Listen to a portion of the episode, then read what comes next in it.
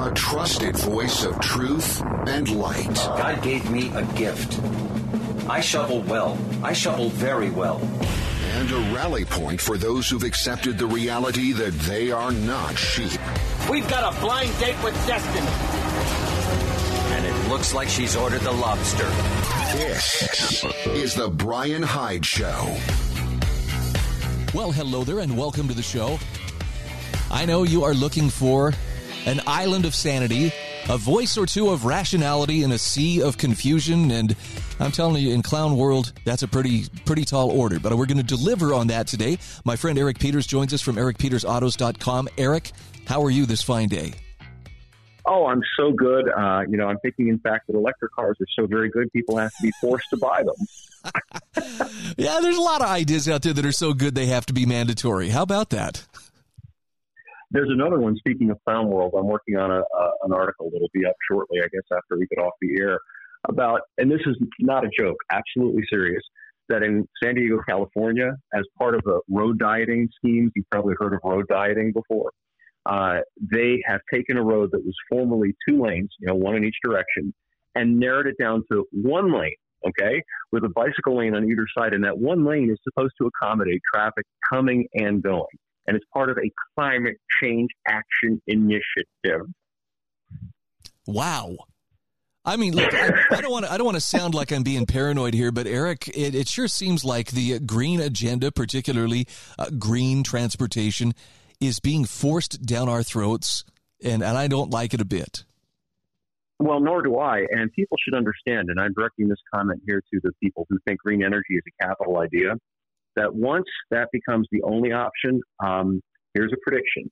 They're going to discover that it too causes climate change. And then they'll start restricting that.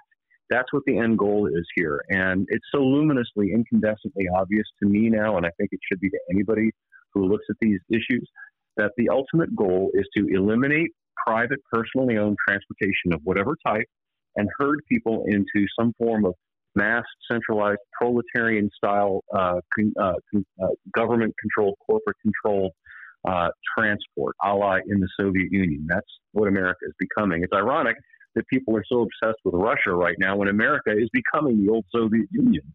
Boy, for for real, and and and talk about tone deaf. I know uh, we were talking before we went on the air. Pete Buttigieg, mm-hmm. the Secretary of Transportation, yesterday commenting on high gas prices, which we're all feeling right now, was like, "Well, you better get mm-hmm. used to it. You know, you better. The sooner you embrace clean transportation, uh, you know, the sooner you're going to find relief." Seems like a really a couple- out of touch thing to say. Well, I think it's worse than out of touch. There are several facets to this, and, and one of them is uh, just the, the, callousness, the effrontery of this this this government uh, teat feeder who is is taking in several hundred thousand dollars annually in taxpayer provided salary and benefits, and who has a government provided vehicle that's not electric, uh, is probably a big SUV with a big V8 engine, telling working Americans who have to pay the taxes that support that lifestyle of his that, oh, they should just go out and buy a $40,000 electric car or suck it up and deal with 4 or $5 a gallon gas. Yeah. I actually posted a picture in my show notes yesterday of a long train of of cars full of coal headed for a power plant somewhere, and the the caption under it was "fuel for electric cars." Exactly right. That's exactly right. Uh, and it's not just coal, of course. It's natural gas, and uh, it's a variety of other forms uh, of energy that have to be have to be combusted in some way in order to produce the electricity that powers these electric vehicles.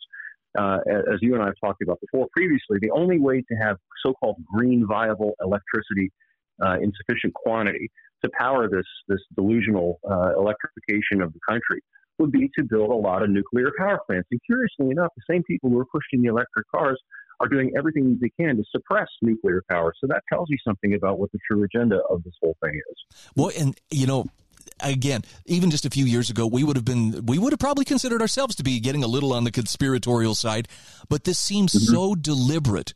I don't know how anybody could look at it and not see that that there is there's a very clear intent to run the economy into the ground to to take our standard of living and bring it down by hook or by crook. Without question, I think anybody who doesn't see that right now is living in some kind of a, a naive, childish, childish fantasy land. That's what this is all about. They, the people behind this, have said this privately behind closed doors, and if you read their internal documents, uh, you would have picked up on it. If you were somebody like me and someone like you, whose business it is to keep track of these things, you would know about it. But by and large, the average person might not have been aware of it until now, when it's become so blatant, so apparent that that's what the goal of all of this is. This business with the gas prices, for example, is entirely artificial. There's no reason that gas needs to be four or five dollars a gallon, other than to squeeze people, to hurt them uh, financially, and also to try, as Buttigieg suggests, push them toward this electric car, which of course is insanity. Somehow you're supposed to deal with four dollar a gallon gas by going out and buying a forty thousand dollar electric car. You know that's the kind of eh, that's that's the kind of insanity that is that is driving the country right now. No, I'm I'm with you, and I'm seeing um, a lot of people within the middle class not only feeling the pinch at the pump, but let's say, for instance, you know, you're in the market for a car. Used cars are up at least 30% over the yeah. last year. And now I'm seeing people actually come out and say, look, I can't afford to fix the car I have, but I can't afford to buy even a used car to replace it. Sure. The supply of used vehicles uh, has really dried up, uh, particularly with regard to ones that are useful, like trucks, for instance. However, uh, there is a burgeoning market in rebuilding and repairing these vehicles, and the machine shops uh, are uh, doing basically 24 7 business these days. Uh, and so are repair shops that are involved in putting in replacement rebuilds, uh, engines and vehicles, transmissions, and all of that to keep them going. I wrote an article, I guess, about a year or so ago about Cuba America, and it was sort of a, a take on the fact that in Cuba, after the communists took over, essentially everything stood still as far as cars went. So that's why you saw cars from the 30s and the 40s and the 50s still in service there even now because people had no option. And so they would figure out a way to keep these old cars going. And I think that's where America is going right now. And I also anticipate that these same people who are pushing all this green stuff are going to have to do the next thing, which will be to outright ban the the use uh, the use, not merely the sale, the use of anything that isn't a green electric car, so as to eliminate the possibility of people having an alternative to this crippling electrification agenda. Wow. I mean, this this was the stuff of dystopian science fiction not so long ago, and it's rapidly becoming, you know, a reality. Now, I have to ask you, um, what's the end game? Uh, is is this? I, I, guess what I'm asking, Eric, do, do you see credibility in the the idea that, that there is a great reset underway, and and it's the Davos Look, crowd that's pushing it? About it? Yeah, you don't you know you don't have to speculate. All you have to do is read the WEF documents uh, and and read a little bit about Agenda 2030. Uh, you know, that their idea is to herd the majority of the populace into these urban cores and put them into apartments and where they'll be happy living in their 500 square foot apartment if they're allowed even that. And they'll walk or they'll bicycle or they'll take some form of government transit to their job somewhere if their social credit score is high enough that they're allowed to work. Hmm. and uh, then they'll perhaps be allowed an allotment of food, again, provided that they're obedient little workers and do exactly what they're told. That's the agenda here. That's what this great reset is all about. When they talk about people owning nothing and being happy, they're talking about putting people uh, onto a debt, serial debt service kind of life where you pay as you go. You never have capital. You never have the ability to uh, accumulate capital because you're constantly just paying to tread water, to maintain that little roof over your head, and to get some food in your belly. And that's it. That's what they want and they want it because it will give them absolute total social and political control over the country. Okay, so let's let's talk about some alternatives, or at least what are some of the ways that you and I might mitigate this attempt to to bring us to heel. Uh, gosh, well, there are lots of things that you can do, and, and you and I talked about some of them before. To the extent that you can become as independent of these central control systems with regard to vehicles, you know, I'm practicing what I preach here. Uh, if you have an older vehicle, hold on to it. Uh, get parts for it. Figure out how to work on it. Uh, even consider paying it forward, as they say, and put some money into it now while your money is still worthwhile. And if it needs any work that might prevent it from being operable, do that. Uh, something that would be a great thing for anybody to have, I think, would be a diesel powered vehicle. And I wish I had one other than my tractor. And the reason that I say that is not so much because they get high gas mileage, but because uh, it's very difficult to refine gas in your basement. Gasoline is a highly refined product, but older diesels, particularly mechanically injected ones, will burn practically any oil at all, including even used motor oil. So it's feasible to keep something going that's a diesel powered vehicle. And that's, by the way, why anything with an old mechanically injected diesel is practically worth its weight in gold now. Wow. Well, hold that thought. We're going to come back. We're going to talk about some more current events that are going on. Again, Eric Peters from epautos.com is my guest. If you want to check out his website, I think you'll find it well worth your time. Uh, he covers not only automotive issues, but also things much like what we're discussing right now. And that is uh, how to remain free in an increasingly unfree world. Stay with us. We'll be back just the other side of these commercial messages.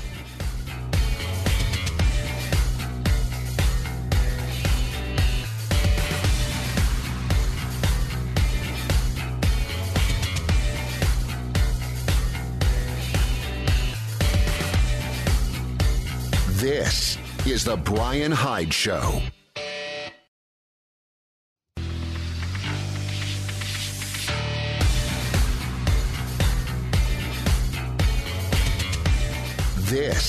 Is The Brian Hyde Show. Welcome back to the show. Eric Peters from ericpetersautos.com is my guest. Eric, before you and I jumped on the air, you were telling me about a law that uh, either has it, has it passed or is it under consideration in uh, the neighboring state next door to me, Washington State. What's what's the yeah? Well, in there? in woke Washington, uh, the, the the state government has passed uh, uh, an edict that one ups the edict that was passed back in 2020 in California that bans uh, the sale of any new vehicle that's not an electric car beginning with the 2030 model year. And you know that's that's very not far from now, right?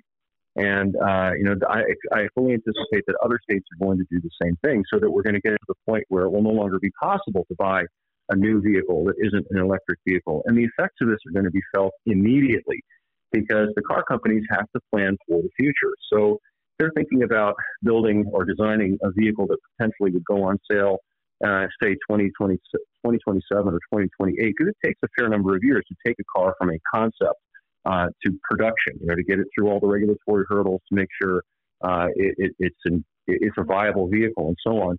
Would you do that? Would you put money and resources for building a car that you could only sell for a few years in a handful of major markets? And by 2027, 2028, who knows? It might be half the country.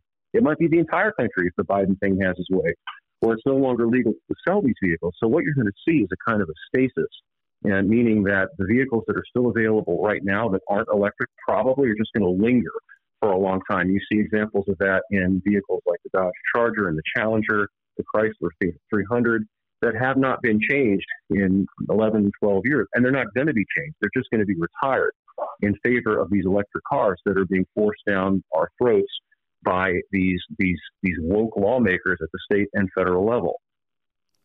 Yeah, it's, this this so rubs me the wrong way. And yet, it's, it seems like I was just reading this last week too that uh, the federal government announced that uh, that the mileage standards are going to be raised to what is it, forty yeah. miles per gallon is the is what the average is going to have to be. Maybe you could explain that better than I could.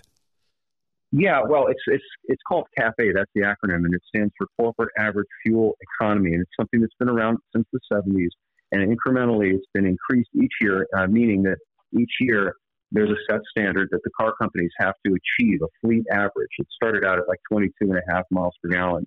And yeah, they're pushing it close to 50 miles per gallon now. And the vehicles that don't achieve 50 miles per gallon will be subject to fines. And of course, they style it gas guzzler fines and more recently carbon dioxide related because after all, you know, a car that doesn't get 50 miles per gallon burns more gas and so it emits more gas.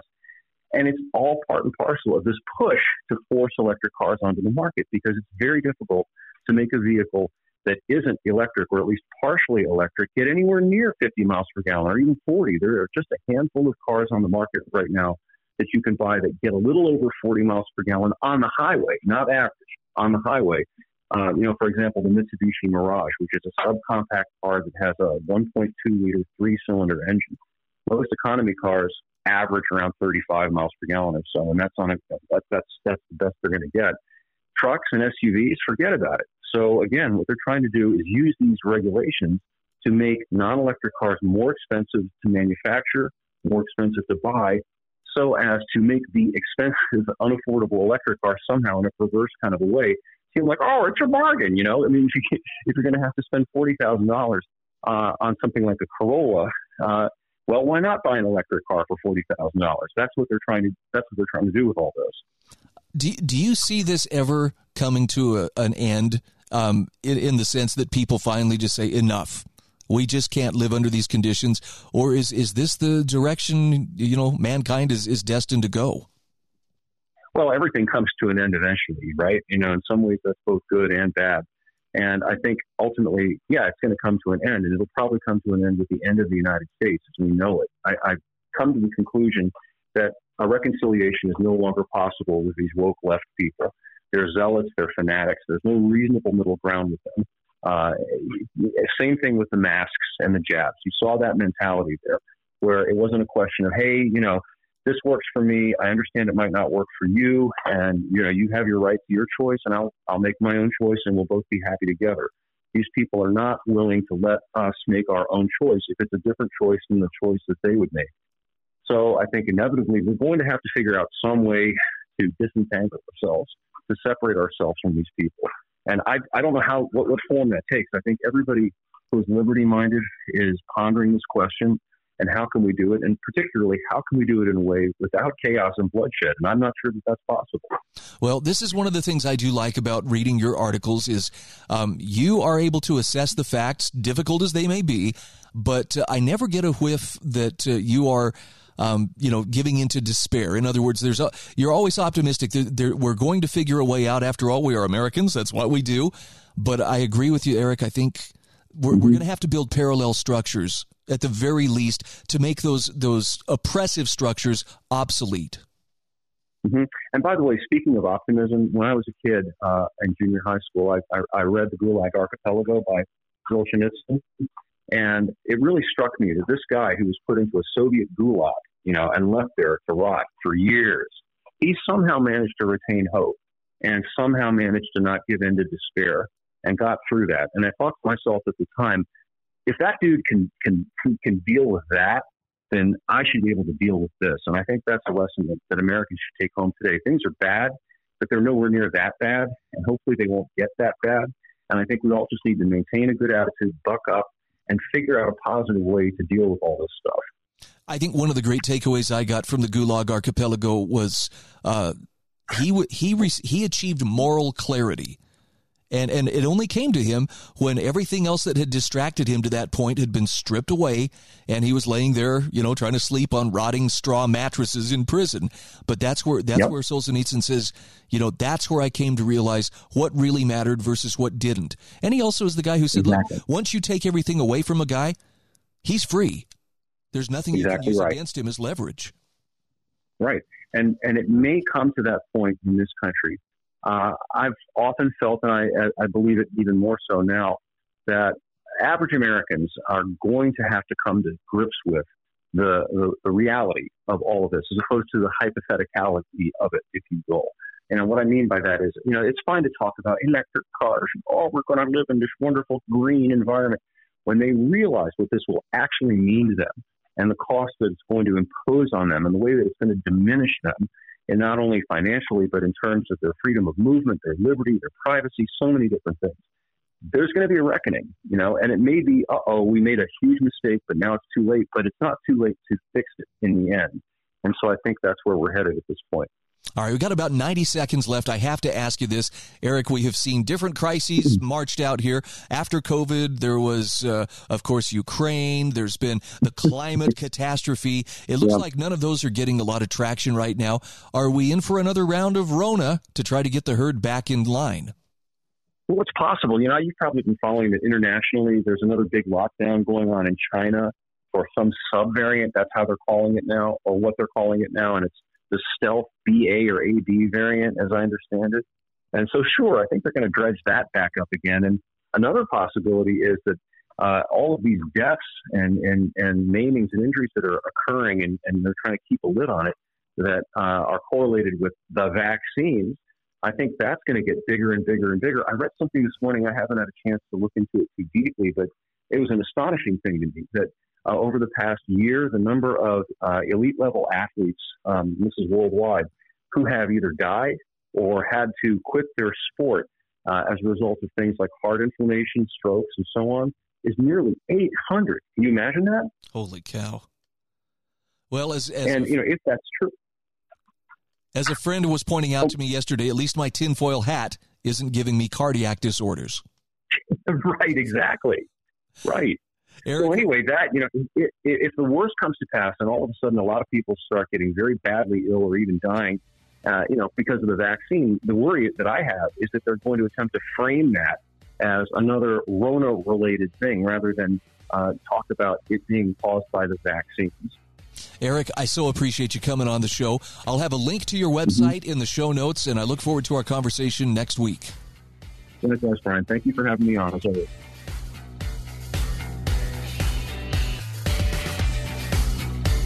This is The Brian Hyde Show.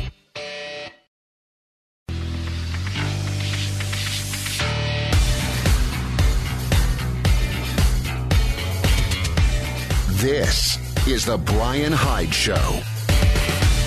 All right, welcome back to the show. Hey, there's something coming up this weekend I wanted you to be aware of, particularly for my listeners in southern Utah.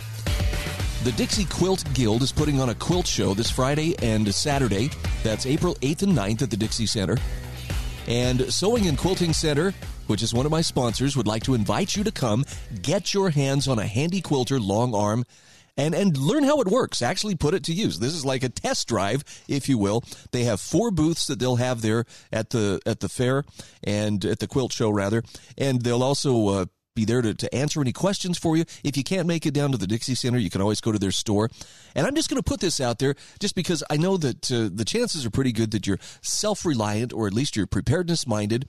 And I'm trying to find a nice way to say this, you know, that uh, uh, I don't want to make it sound like a sewing machine is a doomsday item.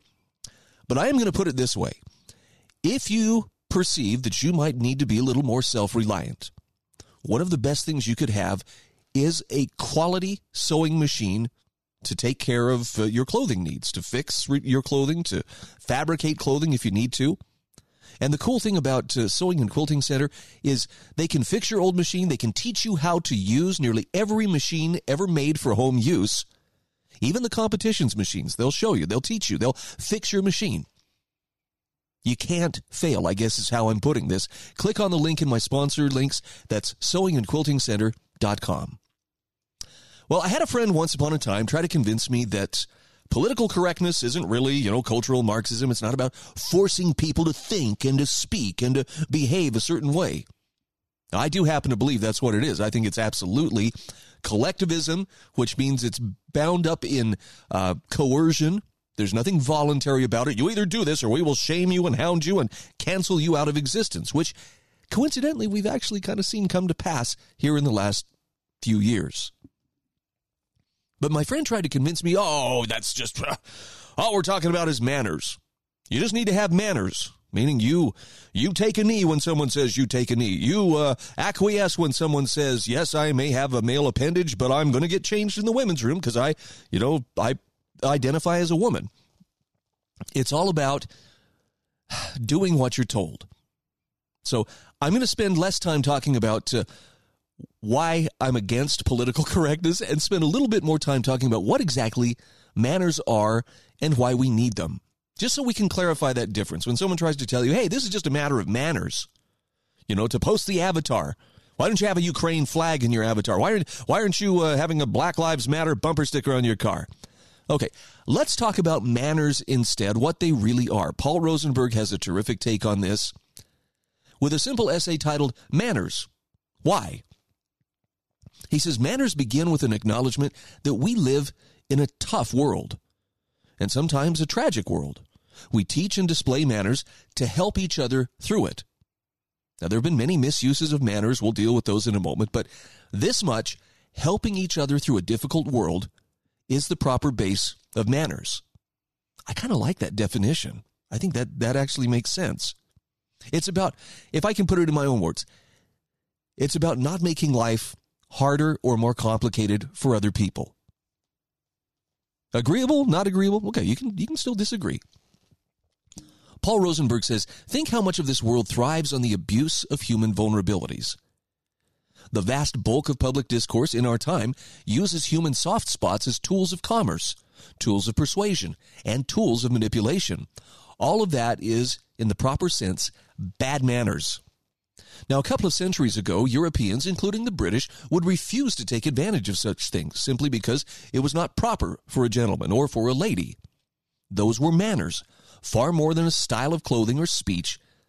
It was conduct becoming a gentleman, and so on. And believe it or not, it did make the world a better place. Now, Paul Rosenberg says, as we noted, conduct becoming a gentleman. And so it's probably necessary to explain that. While this is true, there are also bad uses of such concepts. Now he says, I tend not to focus on those in harmony with the line from Jeremiah What is the chaff to the wheat? In other words, he cares about locating what's good and useful, not about what abusers do. But there's also a certain value in separating the wheat from the chaff, and so the practice of using manners as a cover for your abuses goes back at least to ancient Greece. Now, Greece was a slavery based culture because it was a slavery based economy. And the slave holders developed a habit of justifying their position by adopting elite manners with demonstrations of culture. They ate in an elite way. They gathered and discoursed in an elite way, and so on. Their high culture was, to a very significant extent, a way to justify keeping humans in slavery. It weaponized and defended the border between classes. Now, this model, elite manners justifying the enslavement and or abuse of others, has remained and even pops up in modern times with slavery long gone. And so it's very important to make a clear point here. Fancy manners don't justify anything you do. They don't make you a better class of human at all. And if you try to act like they do, you're actually condemning yourself. Now, that said, this is also true. A lack of manners does not demonstrate anything good about you, and in fact, demonstrates significant gaps in your development. Poor manners don't make you real or give you street cred or anything of value. They merely made you ill mannered. So let's go back to manners and why they matter. So the purpose of manners is not to make your grandmother happy and not to make important people think well of you. The purpose of manners is to make life better. In other words, badly mannered people waste your energy well mannered people conserve your energy. Now, Paul Rosenberg says we live in a busy, interconnected world. Most of us cross paths with hundreds of people on a daily basis. And he says we must cooperate if we want to be successful in anything. So we use manners to lubricate our interactions with the rest of the world. Some good examples here. We hold open doors for people who will have a harder time doing so, or simply to make things a little bit easier for them. We don't block the sidewalk so that others can get to their destinations without delays. We don't talk loudly in enclosed places or where we'll interfere with the conversations of others. We don't have loud and late outdoor parties or set off fireworks in residential areas and so on because these things interrupt our neighbors' lives. We use table manners, chew with your mouth closed, etc., to avoid ruining the appetite of others. I mean, who wants to watch your half chewed food? We say please and thank you to keep everyone cooperative and appreciative. We pass over minor and accidental insults to keep life productive and to avoid disputes. We have better things to do than fight over minor things. We help blind people cross streets, crippled people get their wheelchairs upstairs, deaf people to understand what's being said. We help women with strollers, pregnant women always, old people, young children, and so on. We reach out to help people who are lost or in trouble. We don't waste the time and energy of others simply because we can. By the way, this is done massively by large corporations. And he says we keep our agreements and meet expectations we set, opening our businesses on time and so forth. And this creates a high trust, reliable world which makes life massively better for all of us. So manners are how we take the initiative and cooperate with our fellow productive humans. And Paul Rosenberg says if we do these things and if they do them for us, life becomes much less frustrating and far more efficient. It's better for us all. And that's why the grandmother instilling manners into children is essential to human thriving, even if she doesn't explain them very well. So the true choice facing us is either to lubricate life for those around us or to contribute friction and hassles to the world. I think that's a really good explanation. And I'm going to take it one step further because this is a place where where I see this this play out daily. And sometimes I'm on the wrong side of this equation, but in traffic. My wife and I have two very different driving styles.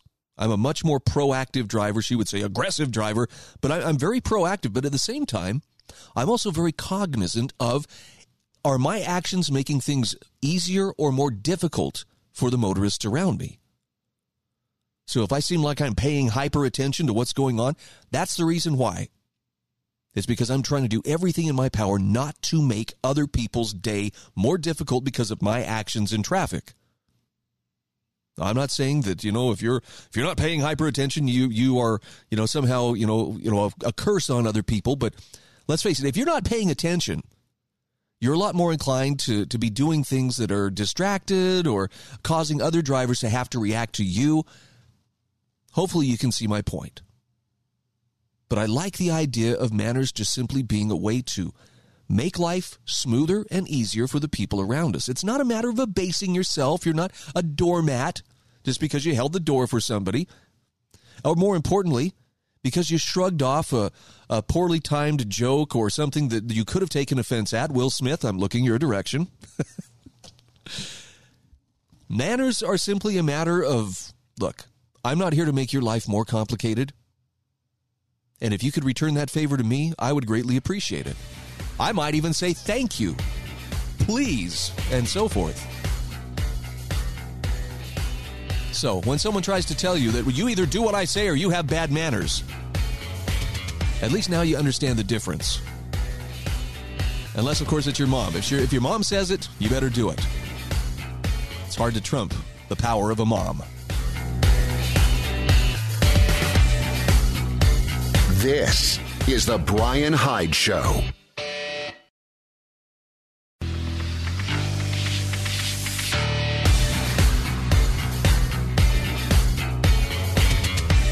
This is The Brian Hyde Show. Hey, welcome back to the show. Quick shout out here to HSLammo.com. By the way, I've got a link in my show notes. I'd encourage you to click on that link. You'll learn a little bit more about HSL Ammo. Very high quality, new and remanufactured ammo. That that means it's affordable. And this is a time where ammo has, you know, has not exactly been affordable.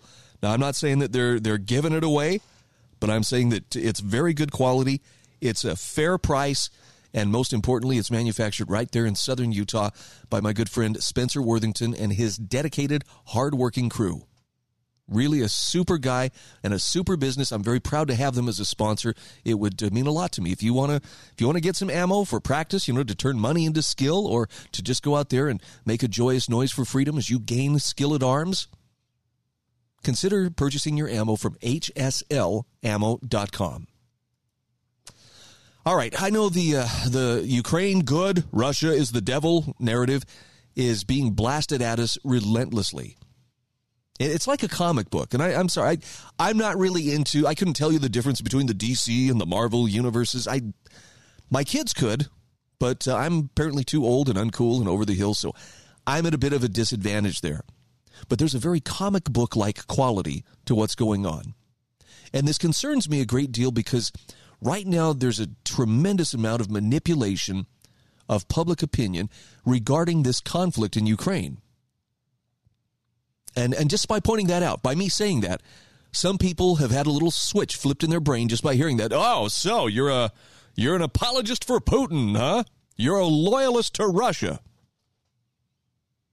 But that's not what I'm saying.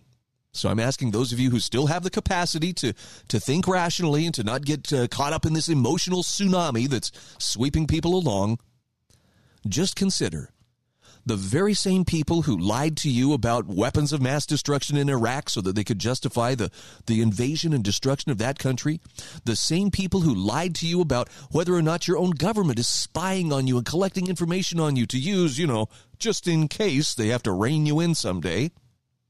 The same people who have lied to us about uh, Benghazi, the same people who have lied to us about January 6th, who have lied to us about the, the transparency and the honesty of the 2020 election, the same people who lied to us about COVID and the lockdowns and the necessity for locking down.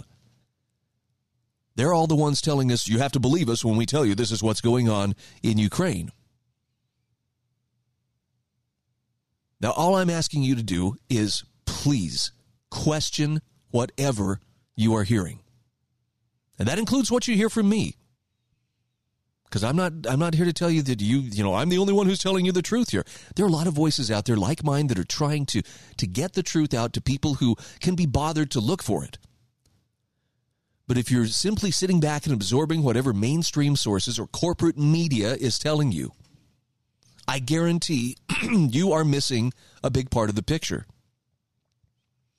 Now there are a lot of different resources out there. I like to I like to read a wide variety of, of sources. And some will tell me, my wife likes to tell me, you just like to read sources you agree with. I do like to find sources that seem to confirm what I what I suspect or what I have believed, but I'm also willing to bump into the limits of my mental universe. And I understand for a lot of people that's uncomfortable. It used to be very uncomfortable for me as well. It's a necessity if you are going to live in reality. And I'm going to share with you again this, this maxim that Charlie Reese taught me many, many years ago when I was reading his columns.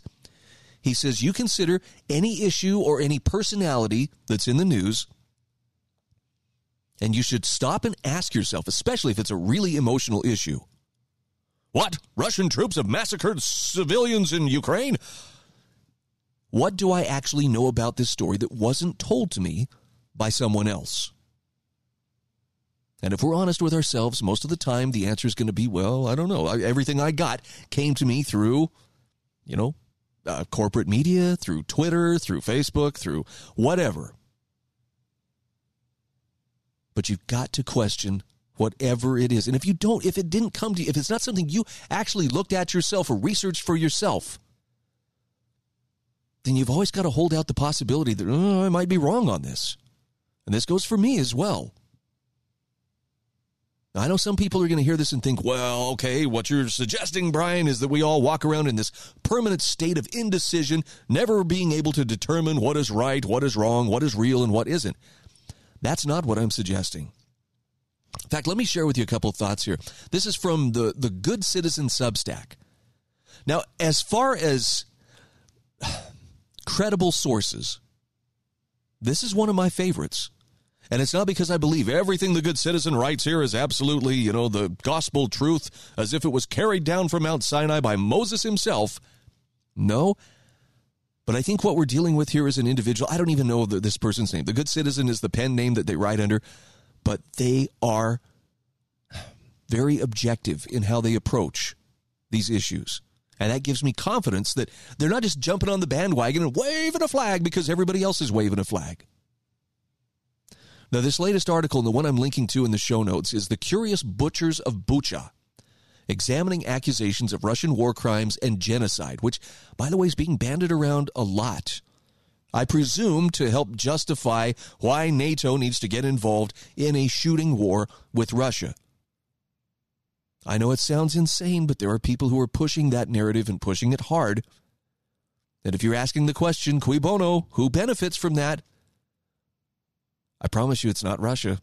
You know, Russia would not benefit from tying people up and then shooting them. And I would also remind you that when war dogs are unleashed, you are going to see truly ugly behavior on the part of all parties involved. Now, that's not apologizing for it. That's not justifying it. That's just acknowledging this is why war is supposed to be a regrettable last resort and not something that, you know, we cheer and raise your flags and, you know, and, and start chanting in unison over. If it's serious enough to, to turn loose the dogs of war, you're going to see atrocities. That's why you need you need to be damn sure you're not doing it prematurely or just for some light or transient reason. And for the record, I'm going to tell you, I think this conflict in Ukraine is absolutely manufactured in the sense that it could have been avoided. And I believe the West has just as much culpability as Russia does for going into Ukraine and and you know stirring things up. I think the West pushed Russia into a position where they felt like, well, at this point, we have nothing to lose by being the aggressor and invading this neighboring country. That doesn't make it right, but it certainly offers a broader view than simply that comic book tale of Ukraine good, Russia devil. So you consider the ghost of Kiev, the modern Red Baron hero who single handedly shot down 30 Russian fighter jets in the first days of the war? Or how about the Instagram portrait of that Ukrainian beauty queen with an airsoft rifle and shooter's goggles? We were told, oh, look, she's, she's standing up and fighting for Ukraine as well. How about the blurry aerial drone footage from Syria that's been used to show glorious Ukrainian battlefield victories for the Western masses to feed on? Objects exploding on monochromic thermal vision can be just about anything to any true believer. How about an American battleship on fire used as a photo prop, claiming that was a Russian destroyer attacked by brave Ukrainian freedom fighters on the Black Sea? Or the Mari- Mariupol maternity hospital bombing, closely resembling the staged media operations of the White Helmets in Syria as were claims of Russian airstrikes on a theater in the same city, which was proclaimed to be holding thousands of civilians at the time. See, the problem is the Western press is pushing these things as if this is all factual. And and the funny thing is, I I have followed you know certain conflicts over the years, and it's crazy when I recognize, oh my gosh, I've seen that footage before, and realize it's being repurposed, if you will, to show us something that's not real.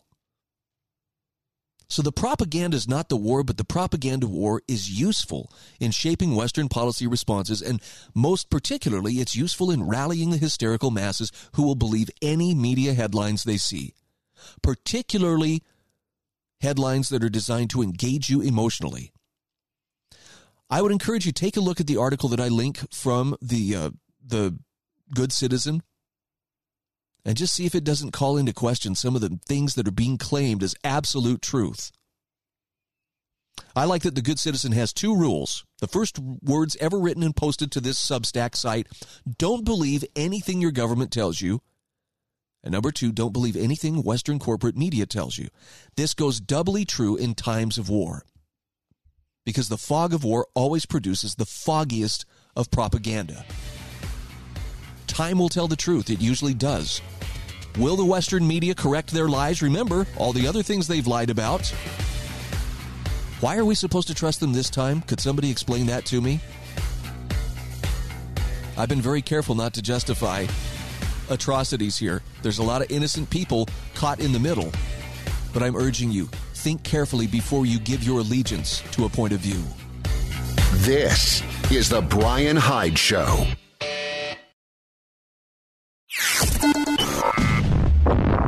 A trusted voice of truth and light. God gave me a gift. I shovel well. I shovel very well. And a rally point for those who've accepted the reality that they are not sheep. We've got a blind date with destiny.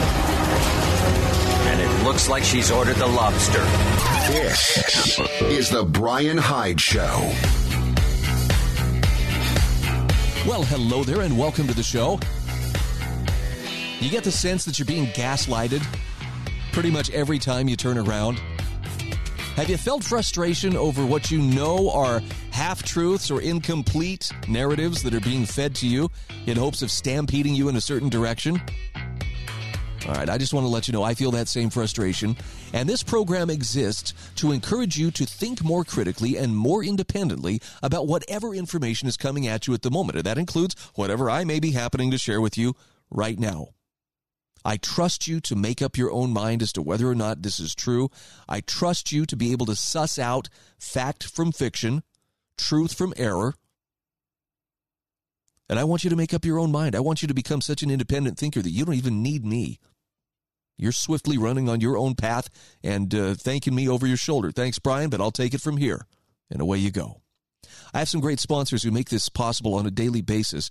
They include Dixie Chiropractic, hslammo.com, sewingandquiltingcenter.com, monticellocollege.org, lifesavingfood.com, the Heather Turner team at Patriot Home Mortgage, and also governyourcrypto.com. So, in addition to trying to bring light to what's happening in the world around you, I also want to bring some encouragement. And uh, to do that today, we're going to start by talking about how there's nothing wrong with being optimistic during troubled times looking at what's going on, I mean, the situation is getting pretty intense right now. And, and this is in, in many different arenas. In the economic arena, I see some pretty uh, foreboding stuff, and this is all in keeping, by the way, with a fourth turning crisis. Just so we're clear, we've been through these kinds of cycles before. War seems to be looming on the horizon. It's it's going on for some people right now, but we have yet to be drawn into it. I I think that's probably going to happen, maybe sooner than later. I mean, we're looking at the prospect of looming food shortage. Basically, there's a lot to be gloomy about if that's what you want to focus on. But let's let's talk about facing the truth with fortitude. Got an article here from Lewis Dovland, The Affrighted Optimist. This is from AmericanThinker.com. Lewis Dovland says, I am an affrighted optimist, terrorized by the extremely rapid acceleration of a societal state that's moving from authoritarian to totalitarian faster than most would have predicted even five years ago. Now he says, I'm a conservative, a person of faith, and a natural optimist, a five year survivor of lung cancer, non smoker, and the surgery and chemo that went with it. Yet I never doubted the outcome. He says, Yet as that optimist, I am terrified today for our nation's future because something important has changed in the last two years. And he says America's socio political discourse has crossed the fatal line to the point it may no longer be possible for us to recover. And he says that fatal line is demonstrated in three events. Leaders in these areas have shown the ability and willingness to use any steps, including their followers' violence, to secure their power. They've crossed the ethical line because they are totalitarians by nature. So, this is not to amp up your fears but rather to amp up your awareness of where the greatest threats to your liberty, your security, your peace of mind are coming from. First, the first event was COVID. Leftist governors and mayors jumped on the opportunity to control people by edict and to economically crush the middle class, whom the progressive Marxists and globalists despise. They shut down mom and pop entities while letting the big boxes thrive, and this was not by accident. Now, why would major companies in a free market economy become woke and align with the very people, the leftist socialists, who wish to seize their assets, take over their companies, and redistribute their wealth? Well, glad you asked.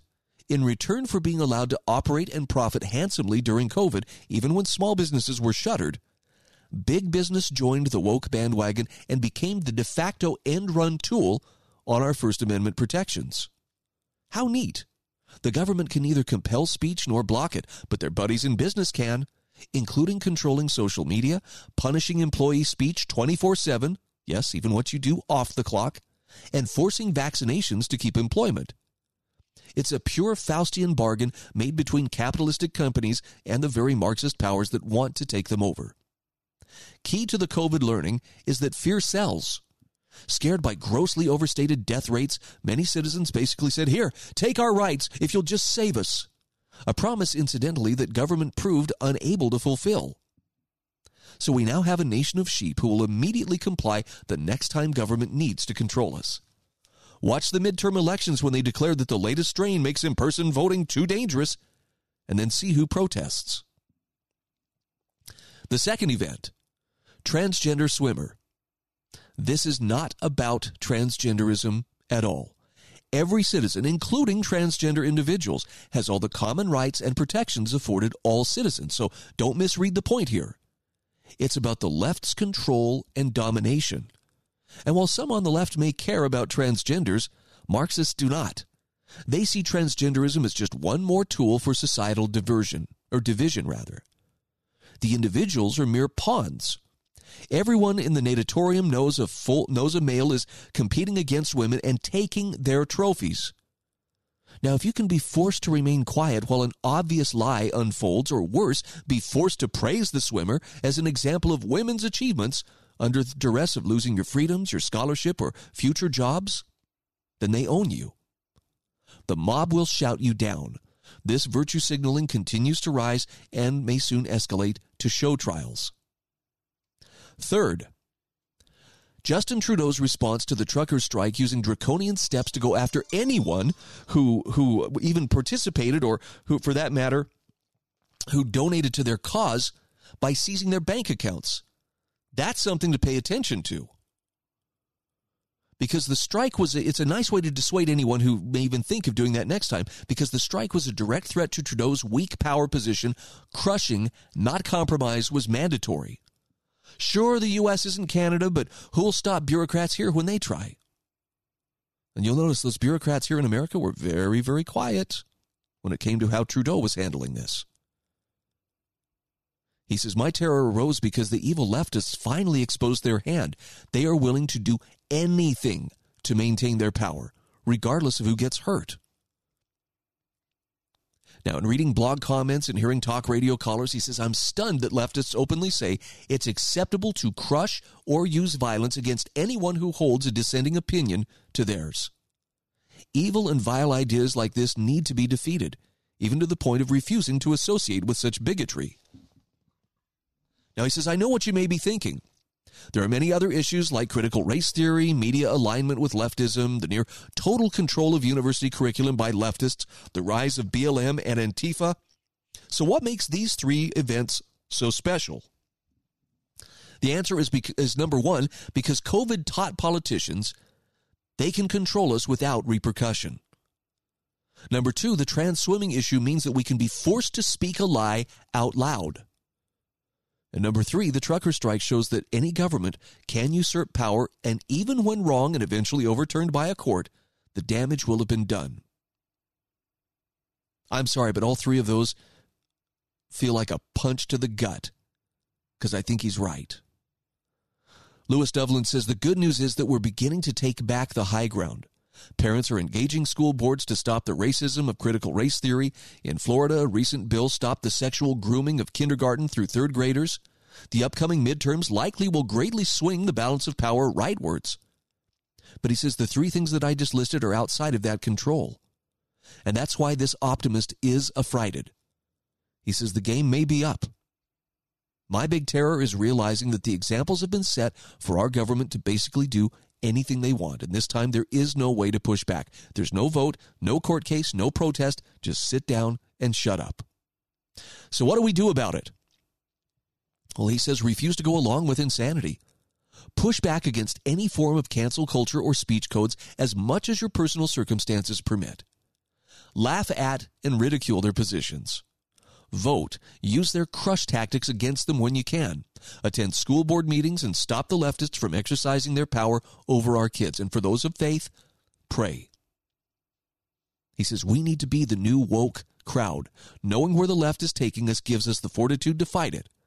I see conservatives, independents, and liberals already coming to the same side on this. We're all fighting the evil leftism that is so pervasive today. How long before we, no, you, take a stand?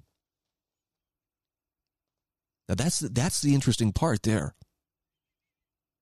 And I guess you're going to have to get your mind around this before before you can actually make a stand. You need to accept the reality that if you choose to stand up for truth, if you choose to stand up for the freedom of conscience or your own liberties or the free market or private property or any of the things that make liberty possible and life worthwhile, you're going to pay a price you will be targeted. You will be maligned. You will be misrepresented and slandered. But if it matters enough that you're willing to suffer those uh, indignities, my friend, you are probably on the right path, and this program is here to give you the encouragement to stand firm. This is The Brian Hyde Show.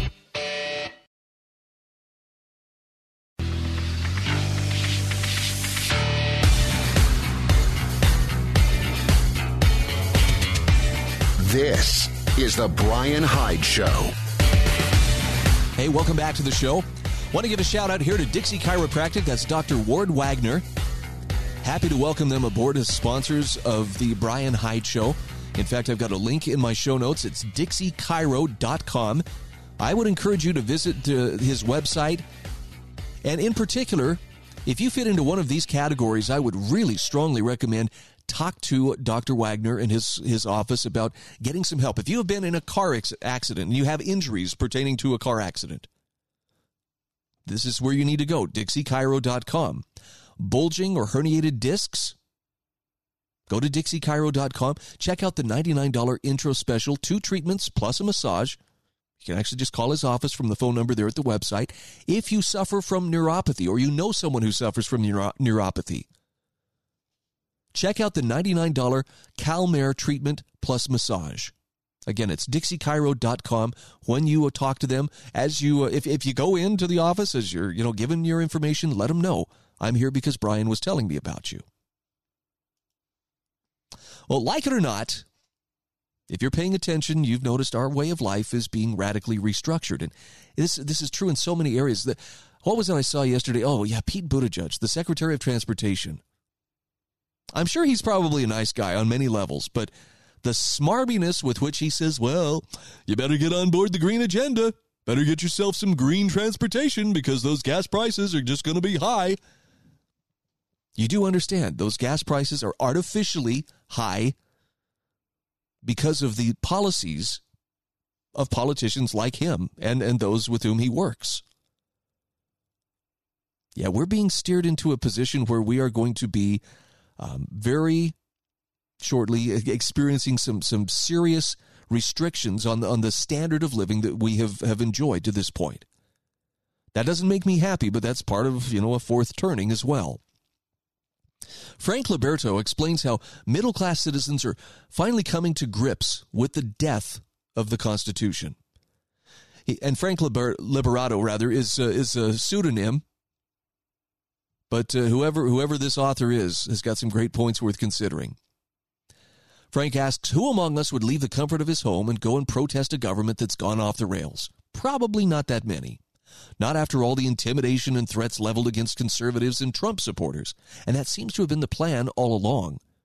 We've learned what becomes of patriots who didn't for one moment believe they would be risking everything to attend a protest in support of a sitting president. By simply exercising their God given rights, a great many of them have ended up as political prisoners. Now, political movements aren't usually carried out by members of a comfortable, still fairly complacent population. Liberty gave rise to the overwhelmingly dominant middle class that has been the hallmark of modern America. Even as the American dream starts to dissolve, he says we'll still cling tightly to what remains and pretend not to be witnessing the demise of history's most beautiful child. We're told that the precious gift was actually a demon seed and that we must purge all remembrance from our treacherous minds. As our past is erased, we're taught to hate the present and the future. Only in feudal serfdom and communism can happiness be found, so we must turn back the clock. Freedom and modernity are the devils that must be cast into the pit. They've wrecked the planet and led us off the path of conformity and obsequiousness. It is, however, the idealists and true believers who are responsible for much of the despair and misery in the world. Their utopian schemes are an all out war against human nature. Authoritarianism is the product of their ill conceived notions of a perfect society. Perfect societies can only be sustained by cruelty and brute force. Now, people desire the freedom to live their lives in peace. We charter governments to resolve disputes, punish those who step across moral and legal barriers, and protect the nation from foreign threats. The United States has, from its founding, held the belief that governments are a necessary evil they are destructive by nature and should be severely limited in size and scope, lest their growth escapes the bounds of service and becomes, as is their wont, dictatorial and oppressive. This is what our founding fathers knew to be the reality of governance. They pressed up against the limits of their understanding to erase that fear from the struggles of a fledgling republic. If there must be a necessary evil, then their posterity should have the tools to control it, to limit its size and growth. It is our great failing that we have lost the will to employ the tools bequeathed to us. So the true believers are now running the show in America. A license to kill belongs to their bloated and immoral government, not just to kill the physical body, but the soul crushing torture of the spirit that is imprisonment and loss. To force their perfect society on America, the utopians must first do away with the Constitution. Now, this is no small undertaking. But when the government can wantonly incarcerate, ruin, or gun down its citizens with impunity, then there's little left of the free state. Ashli Babbitt was executed by a Capitol police officer who was then sheltered from the public by government officials and the media. An internal investigation found that the shooting was justified and that the officer would not face any charges. That decision created two polar realities The Capitol Police used one to exonerate the officer, the other was clearly illustrated by the video recording of the event. And this duplicity mirrors what's now happening throughout our society.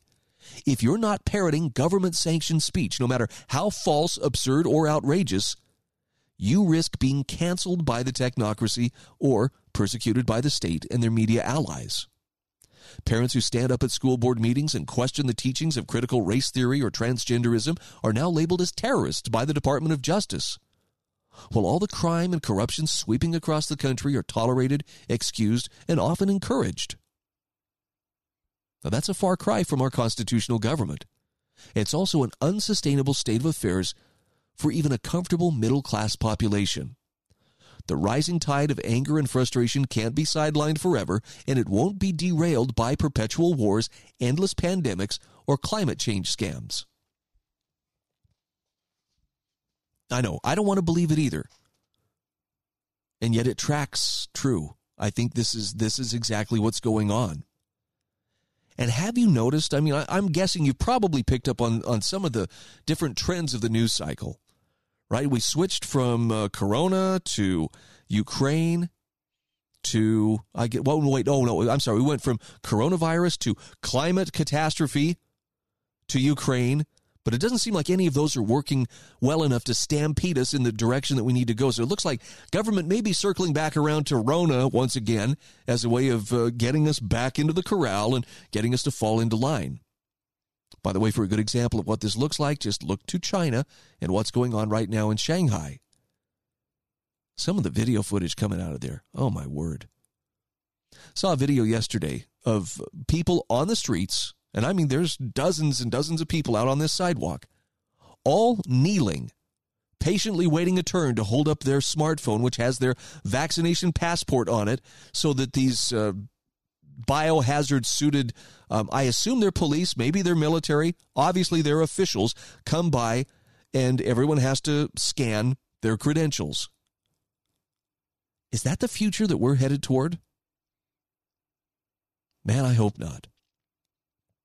I understand it, it, makes me somewhat of a radical to refuse to go along with such things, but you know, um, I can't help the fact that, uh, like a lot of folks, I've been paying attention. And all the pushing of, uh, you know, you got to get vaccinated, you got to you got to get boosted. From what I'm seeing, people who are triple vaxxed and boosted still are coming down with corona. In fact, some of them have had it multiple times. Seems pretty clear to me that, uh, hey, this uh, vaccine, such as it were, is not working. So what do we do? Oh, well, let's trot out a new variant. Why, it's a stealth variant. In fact, this one is so dangerous that uh, it may not even be able to, uh, it, it, may evade immunity. But still, you should get vaxxed and you should get boosted. I'm sorry. You know, it's it's the insurance actuaries that uh, that are telling the tale of an in, in, immense amount of unexplained deaths that are taking place among people 60 years of age and younger. And this is not to suggest it's all because of the vaccine, but you know, you can't really fool those insurance actuaries as far as there are an astounding number of people that are dying suddenly and for unexplained reasons. How come we're allowed to consider any cause except the jab?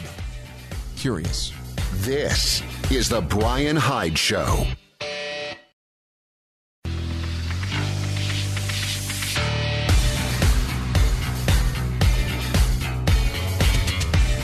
This is The Brian Hyde Show. Hey, welcome back to the show. If you haven't subscribed to my show notes, it's a very simple thing to do. Go to my website, thebrianhydeshow.com, click on show notes, any one of them, down at the bottom of the page, you'll see a big subscribe button. It's going to ask you to put in your email. And I'm going to assure you that email stays between you and me. I will not share it, I will not uh, sell it to anybody else. After all, I'm not uh, a technocrat. But I will do this. I will drop a copy of my show notes into your email each day that I do the program because I want you to have the best information that I can find.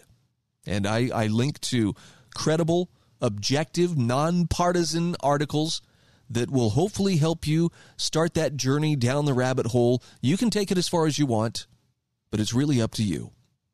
By the way, I want to mention also one of my sponsors is lifesavingfood.com. And uh, I, I'm very concerned about what I see with rising food prices. I know that uh, we're seeing this at the grocery store. The, the sticker shock is just, it's, it's become a fact of life. It's hard to say this, but we're getting used to it.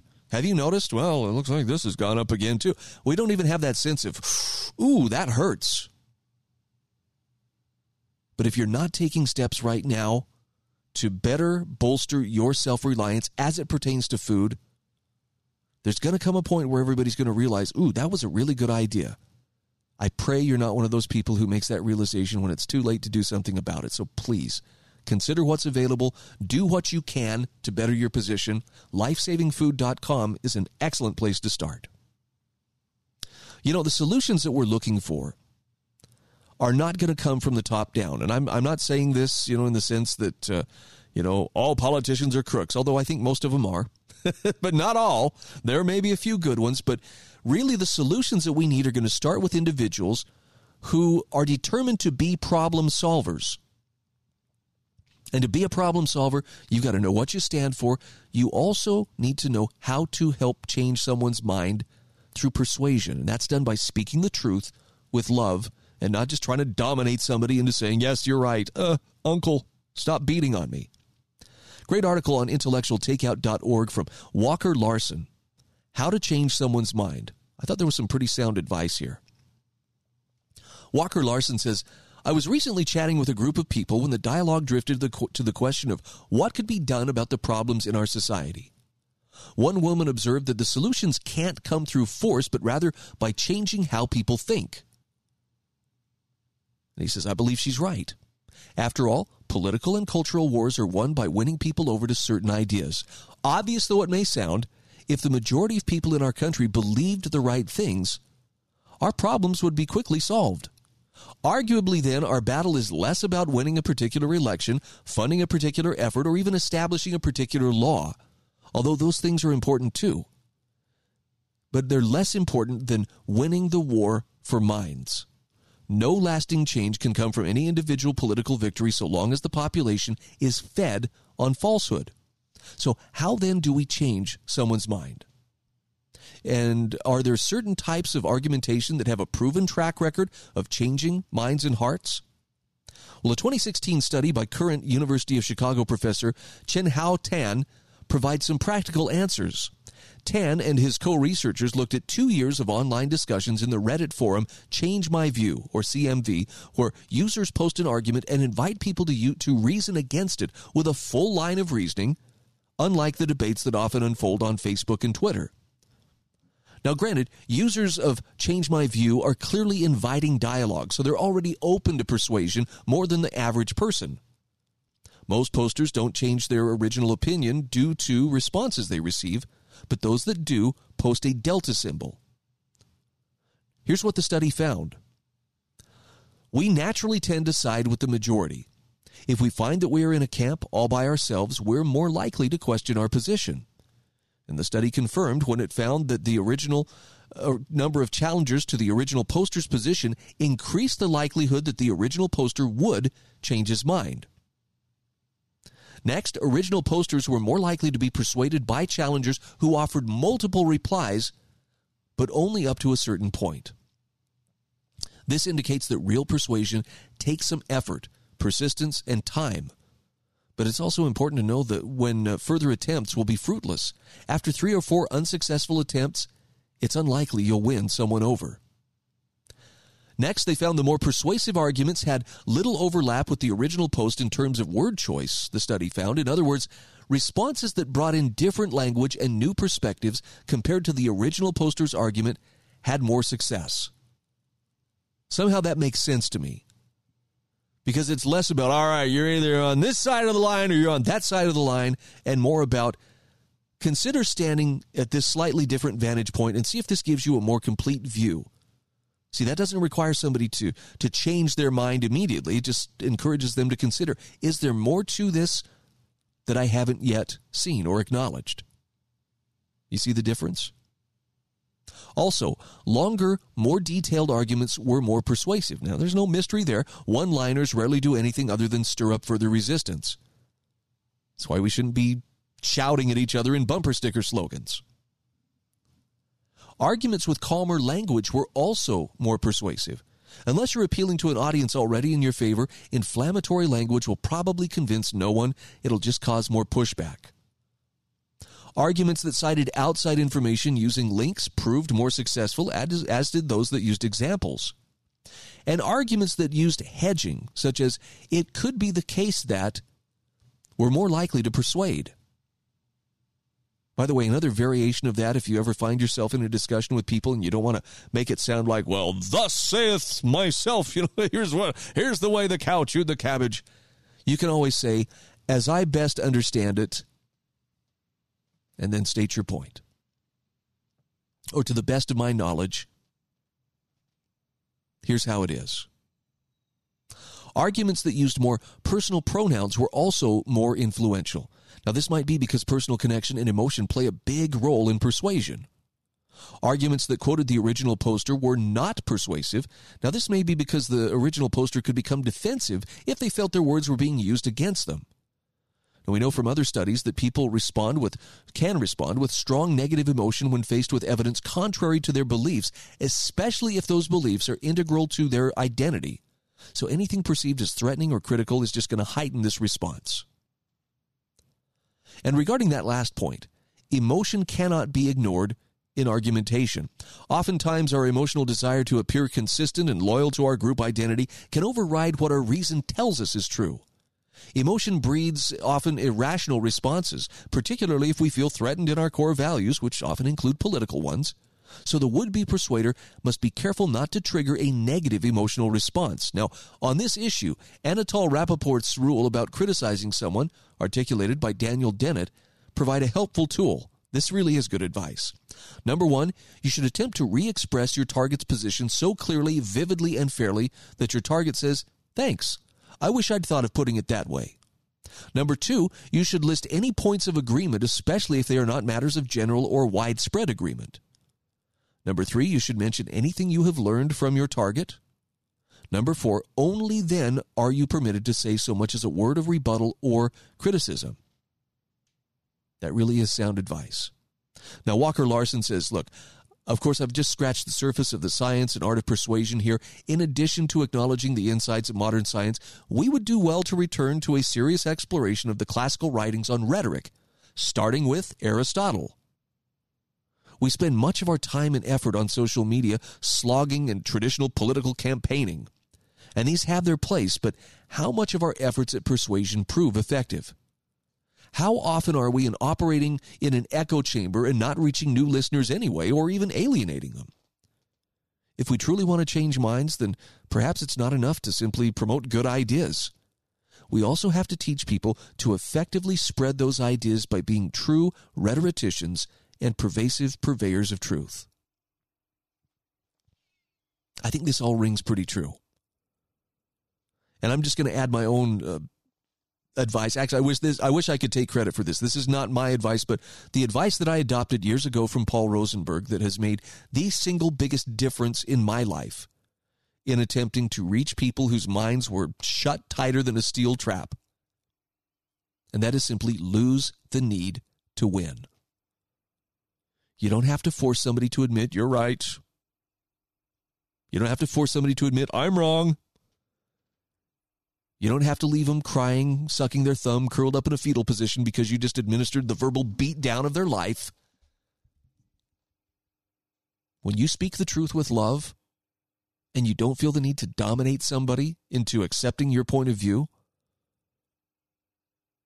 you'd be surprised how many people will consider what you have to say and at some later point on their own terms and on their own time will very likely come back to you and say, you know what, I've thought about it and I can see your point of view. How is that not, you know, a constructive outcome? And sometimes, uh, this is rare, but it happens, they'll even say, I've changed my mind based on, you know, what you've told me. By the way, that's not an opportunity to gloat say, see, in your face. Ah, I knew this was going to happen. Lose the need to win, and you'll be surprised how many people will actually care about what you have to share with them. This is The Brian Hyde Show.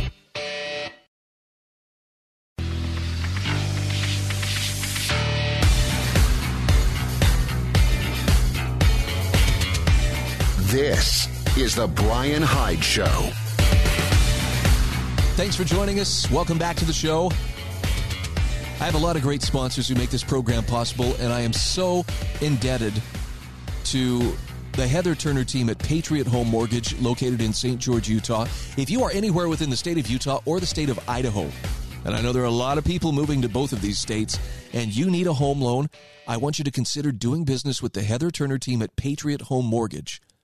You can call her at 435 703 4522. If you're in St. George, her office is located at 619 South Bluff Street in Tower 1 and 2. Heather's NMLS ID is 715386. Patriot Home Mortgage is an equal housing opportunity lender. Heather has decades of experience. Really, among people who are very good at what they do, she is among the best of the best, and she can help you get that loan you need and make it happen quickly, which is important in a very competitive real estate market such as we're seeing. Again, that's the Heather Turner team at Patriot Home Mortgage. All right, let's get serious about uh, monetary policy. We're all about to have a very strong lesson in applied monetary policy. And I wish I could say that's good news. Uh, money's going to be easier and better and more sound than ever, but it's not. In fact, as the Z Man says, the party is over as far as the free money era is concerned, and we would be very wise to understand what that means. The Z Man says money, as most people understand it, is the bits of metal and paper issued by the country where you live. So for Europeans, it's the colorful stuff issued by the European Union rather than your home government. Even so, no one thinks much about money beyond what it can do for you. It's the cool stuff you can buy, how much you can earn, and how much you have to spend for the things you need to live. Well, the West is suffering from inflation at the moment. So people are noticing that their money buys less than it did in the recent past. In fact, in most Western countries, fuel prices are 50% higher than a year ago food prices have doubled for some items, and the price hikes have only just started to bite. Britain is warning they are facing the biggest drop in the standard of living ever recorded.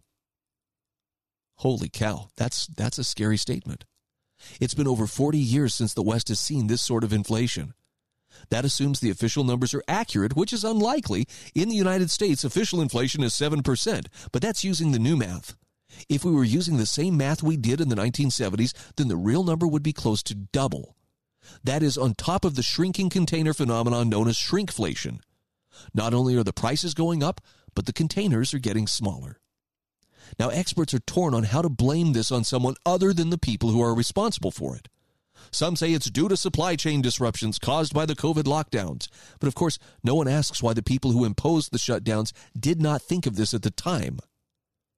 Others blame the price hikes on the sudden expansion of demand after the COVID panic subsided. And some, of course, blame Russia. Well, the main reason is that the Federal Reserve and the European Union, or European Central Bank rather, created trillions of dollars and euros out of thin air during the COVID panic. Throwing everyone out of work would result in food riots, so they showered the public with free money as a form of riot insurance. The trouble is, the money did not magically go away, so we have the classic problem of too much money chasing too few goods. Then there are the systemic troubles created by a generation of outsourcing and the general incompetence of the ruling class. They allowed the supply chains to become fragile by letting business chase the cheapest labor rates.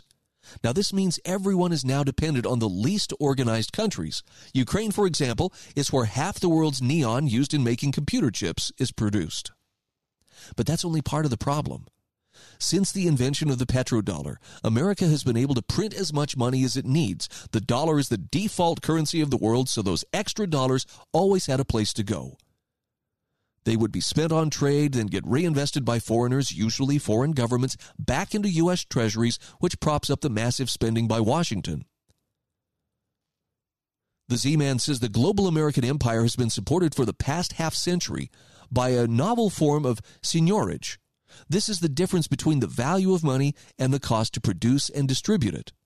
Now, in the old days, the king would make a profit from the minting of coins used in his kingdom. This was usually a tax added to the total cost of a coin on top of the cost of production.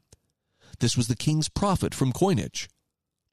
Well, since the Louvre Accords in the 1980s, Washington has been able to swap securities for newly printed banknotes by the Federal Reserve.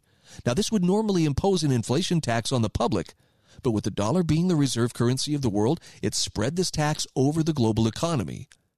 Inflation rates in the U.S. remained low as long as global growth remained high and the world was willing to tolerate this system. Now, those last two items are why inflation will not be abating anytime soon. The chaos created from the COVID lockdowns has effectively stifled global growth. Those dollars and euros no longer have cheap labor markets to fill. Asian growth rates in particular have been slowing for some time, and there's also the fact that Asia is no longer the cheap labor paradise that it's been since the 1990s. But the bigger issue is that the rest of the world is losing interest in the system that profits Washington at their expense. China has been manipulating its currency for a few years as a way to prevent Washington from exporting inflation to Beijing. She's also been quietly building parallel financial structures along with Russia and India in order to escape the perfidious rules imposed by Washington. So, this is the subtext to the war in Ukraine. Washington assumed they could destroy the Russian ruble and thus the Russian economy. Now, the ruble took a dive, but the Russians were prepared, and it has recovered fully to its pre war levels. Now, this is an enormous change as it reflects a new reality in the world. Washington can no longer control the global economy by having a monopoly on the currency of the world. This is why the current inflation is neither transient nor manageable. The Western economic system is based on the dollar and, by extension, the euro, operating as the reserve currency of the world. The massive debt loads of Western nations assume that they can create money from thin air, not create inflation, and set the interest rates to near zero for government borrowing. Now, the Z Man explains what this means as a practical matter is that the West is about to get much poorer and do so in a highly disorganized way. Not only will the standard of living decline due to inflation, but government spending will have to be radically reduced. The great welfare states and the American military machine were only possible when the cost of these things was subsidized by the world. And the sad truth is the world is no longer willing to do that. So the bottom line is Western people are about to learn that those bits of metal and paper we think of as money are more than just a way to buy stuff. They are a store of value, and that value is the cultural strength of the society that issues them. Now, the West has been in decline for a long time, but it was covered over by financial uh, legerdemain. The free money era concealed the great cultural looting of the West. Well, that era is now over, and the Western people will soon have to pay the price for it. Now, I, I don't want you to feel like, oh boy, Brian, thanks for throwing a big wet blanket over my day and leaving me with no hope. But would you rather have some advance warning before something like this, before a shift of this magnitude were to take place and leave you looking at, you know, either either a worthless, you know, retirement nest egg or a worthless, you know, uh, paycheck before you're paying fifty dollars for a can of beans and that kind of thing? Would you want to have some advance notice? Would you want to to have the opportunity to try to better your position? I'm banking on the latter. But I also understand that's a really difficult truth to face and you know, I'll be the first to admit I've really enjoyed my standard of living. Now, I, I don't live high on the hog. I don't drive around in, you know, a Mercedes. You know, I don't uh, light my cigars with $100 bills, mainly because I don't smoke cigars. But hey, I've had a good lifestyle, though. I've had a very comfortable lifestyle. One look at my waistline will affirm this. And I'm sad to see that comfort and that degree of, uh, of plenty where pretty much anything we wanted or needed you know, we could justify. It makes me sad to think that, okay, those days may be drawing to a close. And I don't think it's forever, but I think to the end of this fourth turning crisis that we are currently currently a part of, this is going to be the norm. And in fact, I think that the decline in standards of living is, is going to be much more intense to the point that people are going to be wondering how do I keep the lights on? How do I keep my home heated? How am I going to feed my family? This is one of the reasons why I'm so adamant about self reliance, starting with spiritual self reliance. Okay. With God's help, you can get through anything, really. If you've got the right companion, no matter how rough the road is, you can get through it.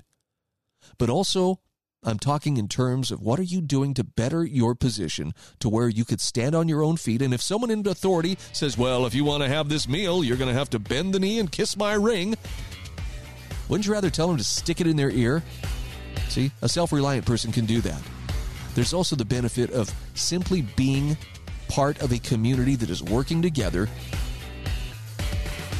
voluntarily, not under coercion. So let's be problem solvers. This is the Brian Hyde Show.